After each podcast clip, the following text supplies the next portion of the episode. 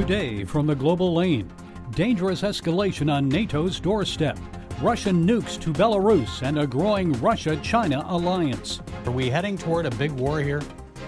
I think uh, uh, we could be, and it'll it'll be dependent on how we act. Indictment on hold. Why the case against Donald Trump may soon hit a dead end. The DA could still pull off an indictment, but I think he's probably getting pressure not from the right of the political spectrum, but from his own folks. The Great Resignation. Tens of thousands of U.S. doctors and medical professionals are calling it quits. I can tell you at this point in time, doctors hate medicine. Mass school shootings and the decline of American values. And it's all right here on the global lane. Upping the ante. Vladimir Putin says he'll move tactical nuclear weapons to Belarus by July. That would be the first time Russia has based nuclear weapons outside of its territory. The Russian president says he's only responding to Great Britain's decision to send armor piercing munitions containing depleted uranium to Ukraine. Well, joining us with more is the Foundation for Democracy's Bradley Bowman. He's senior director of FDD's Center on Military and Political Power.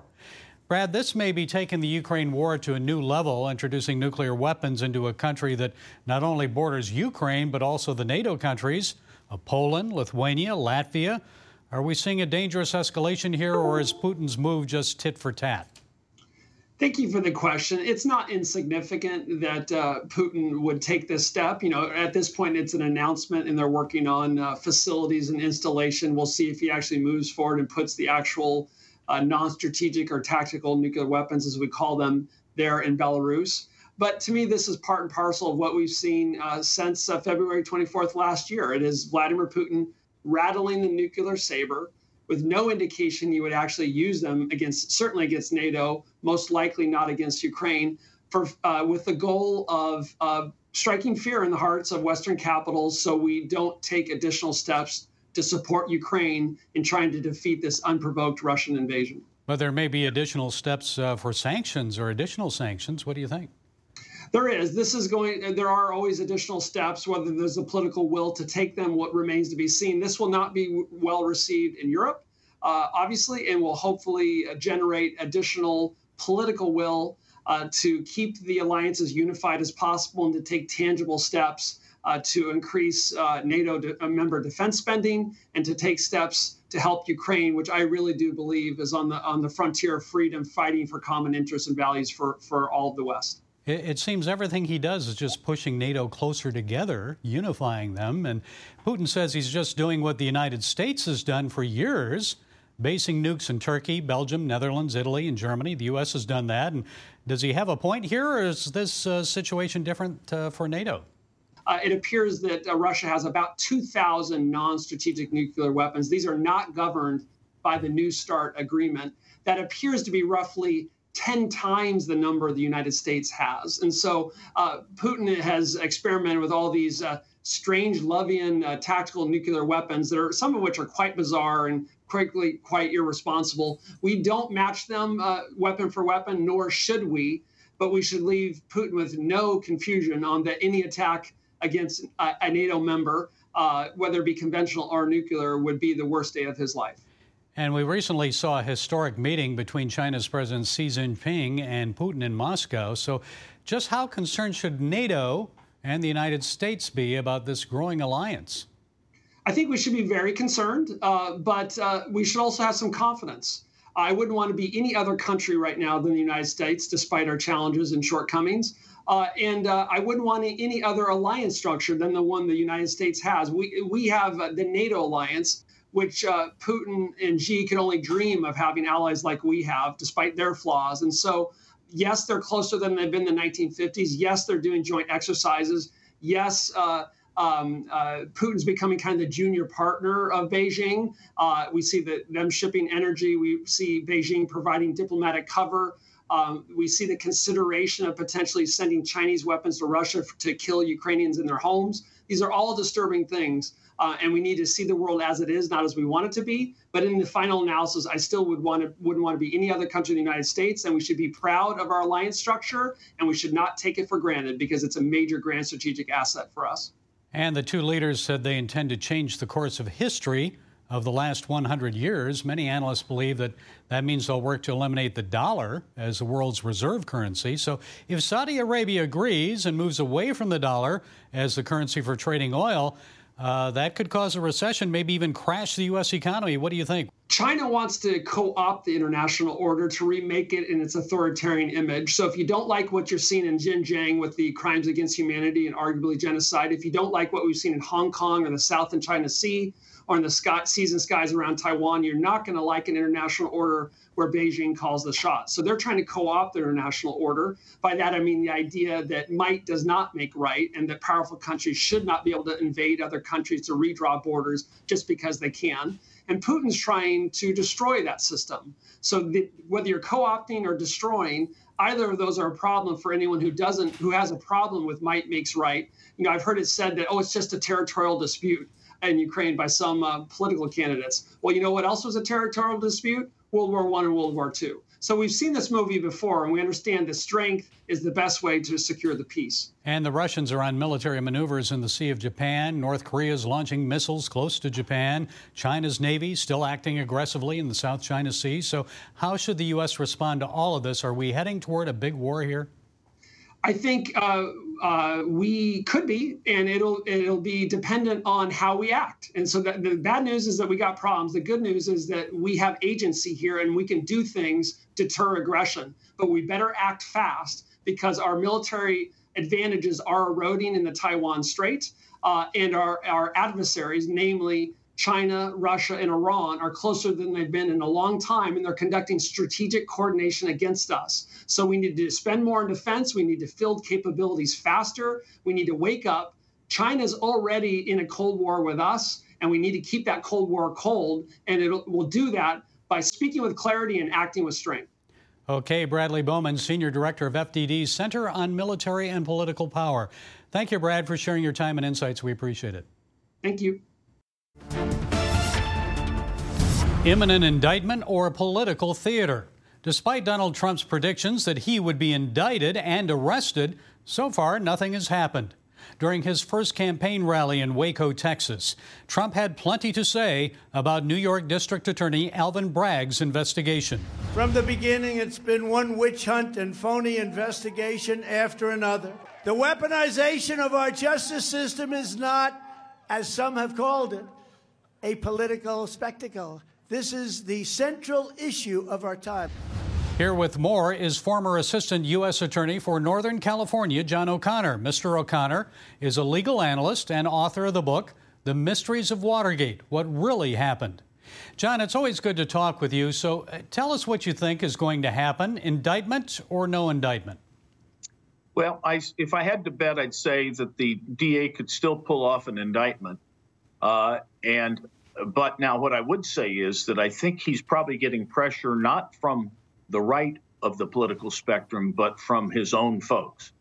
If I were uh, wanting to get Trump, and if I were a, a, a, partisan Democrat, I would be looking to Jack Smith's investigation, uh, who has Mar a Lago and January 6th, and uh, try to get Alvin Bragg not to do anything, because this is a terrible, terribly weak uh, indictment on many fronts. It seems the whole case is on shaky legal ground. There are many issues here, including federal authority versus state authority in the case, statute of limitations.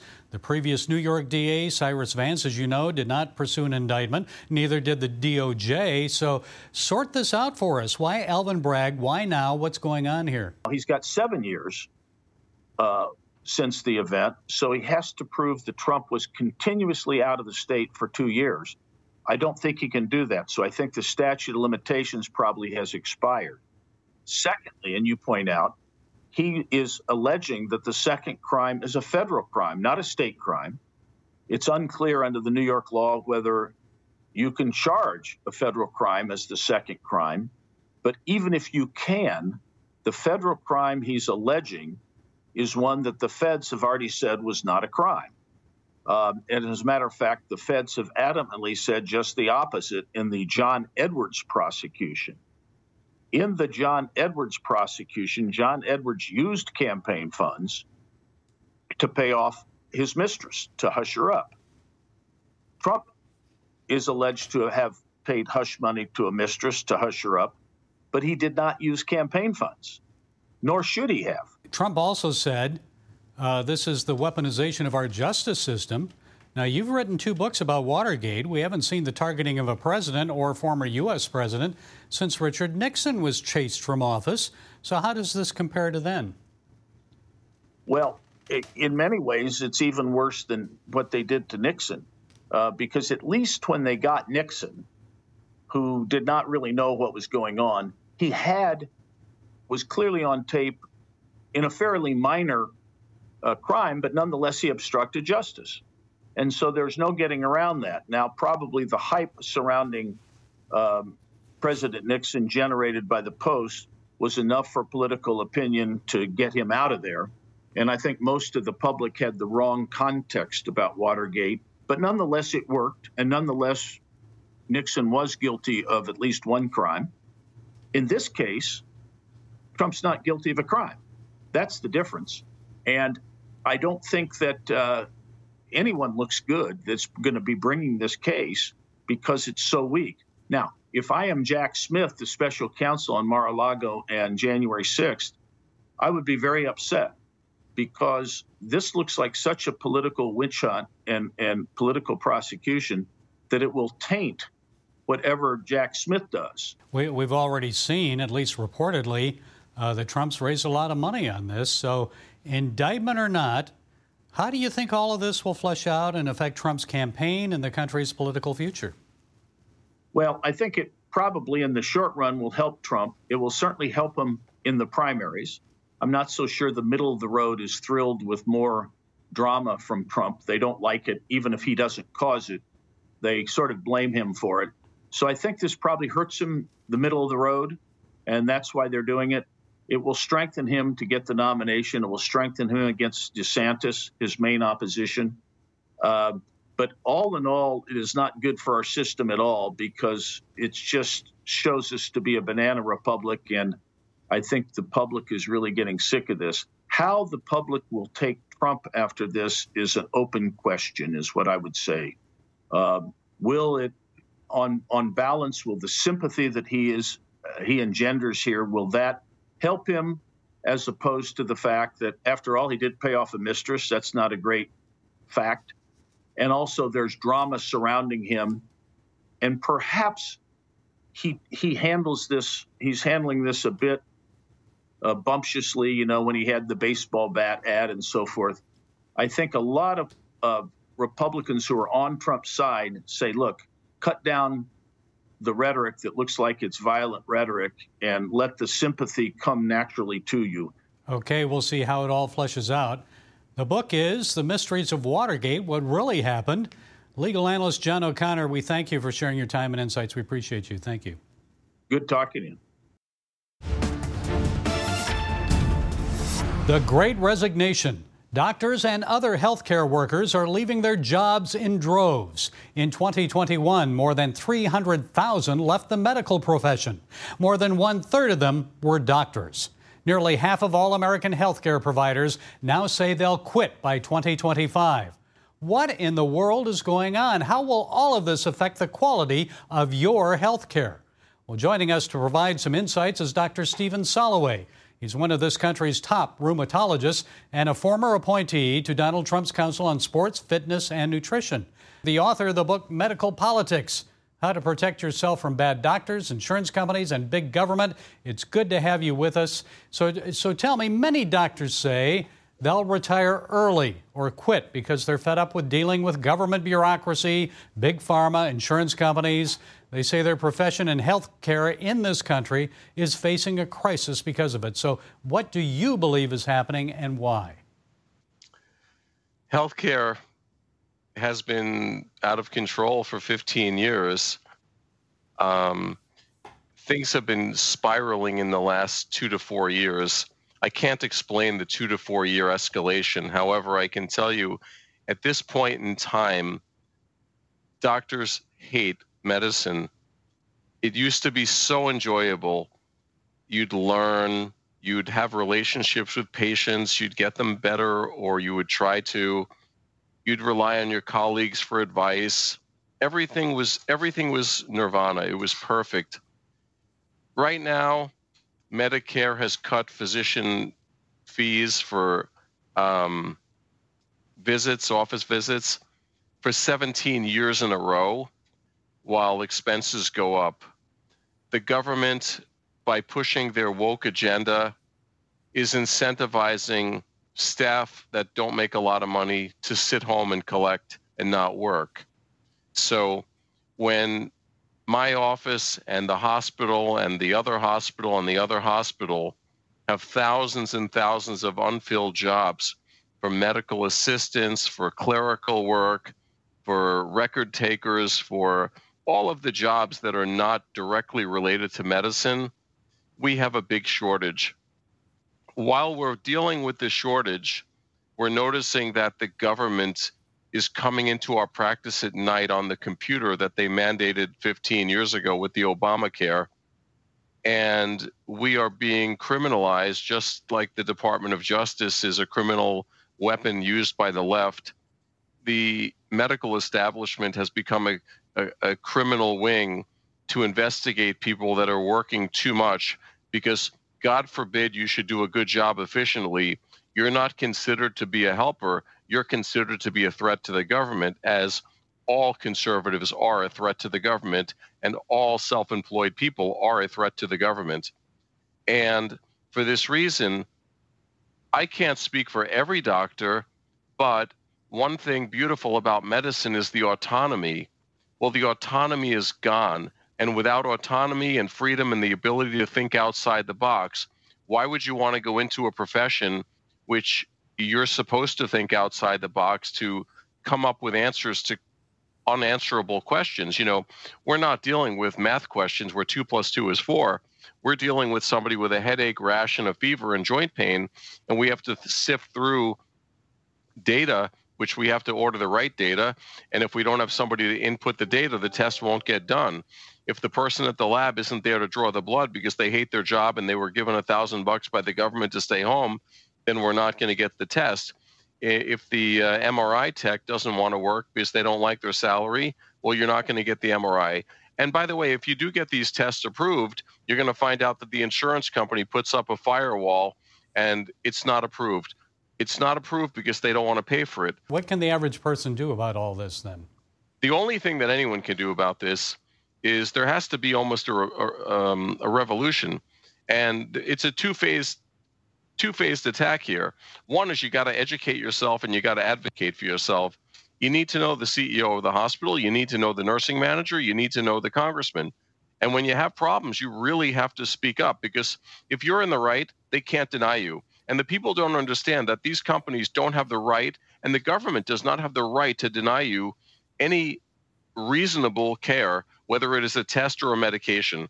And changing drugs for the for the um, benefit of their financial um, you know bottom line and the, the shareholders and the company this is all a bunch of bull so that's one thing the second thing is that doctors have to be a little bit united in the sense that and i see this happening now doctors are not accepting medicare patients they're not accepting medicare assignment so the patient has to pay the $500 up front then they submit the bill to medicare and they get back to $17 and they see why the doctor didn't want to deal with it so doctors need to take less insurance they need to take less orders from anybody.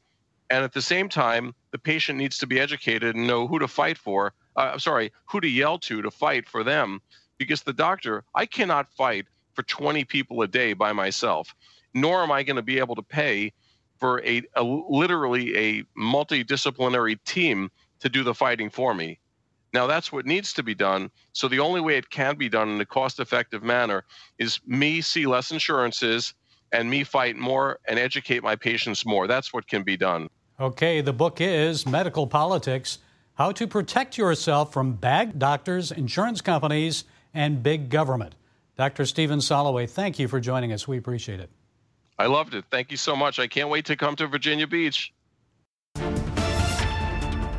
Americans are abandoning traditional values at an alarming rate. A new Wall Street Journal NORC poll found that priorities that once defined the nation for generations are no longer as important. Values like patriotism, religious faith, and having children. Here's what they found only 38% of Americans said patriotism was very important, down from 70% in 1998. Only 39% said religion was very important, compared to 62% 25 years ago. And only 23% of American adults under the age of 30 said that having children was very important. Aaron Zitner is a reporter and editor for the Wall Street Journal. People just kind of think things are broken. This country is not what it was. We're becoming like Europe, um, not, a, not a continent of believers in God. Community involvement and hard work experienced steep declines as priorities. No surprise there. What should we expect after people were locked down in their homes and out of churches and their workplaces during the COVID pandemic? There was one noticeable increase in the poll 43% of American adults cited money as very important. That was up from 31% in 1998. Now, that may be a response to the nation's high inflation rate.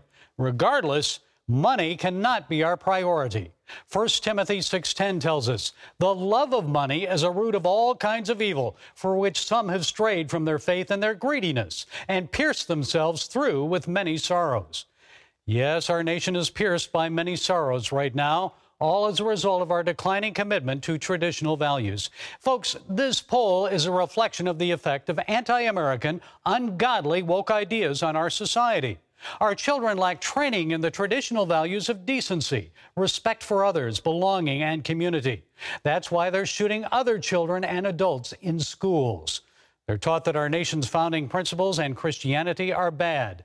Faith and the Ten Commandments are no longer priorities.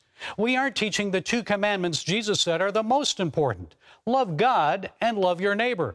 Just think how our society would change if we restored those values as priorities. There'd be less violence and less theft, and we'd be more civil, no longer divided by politics, but united by love.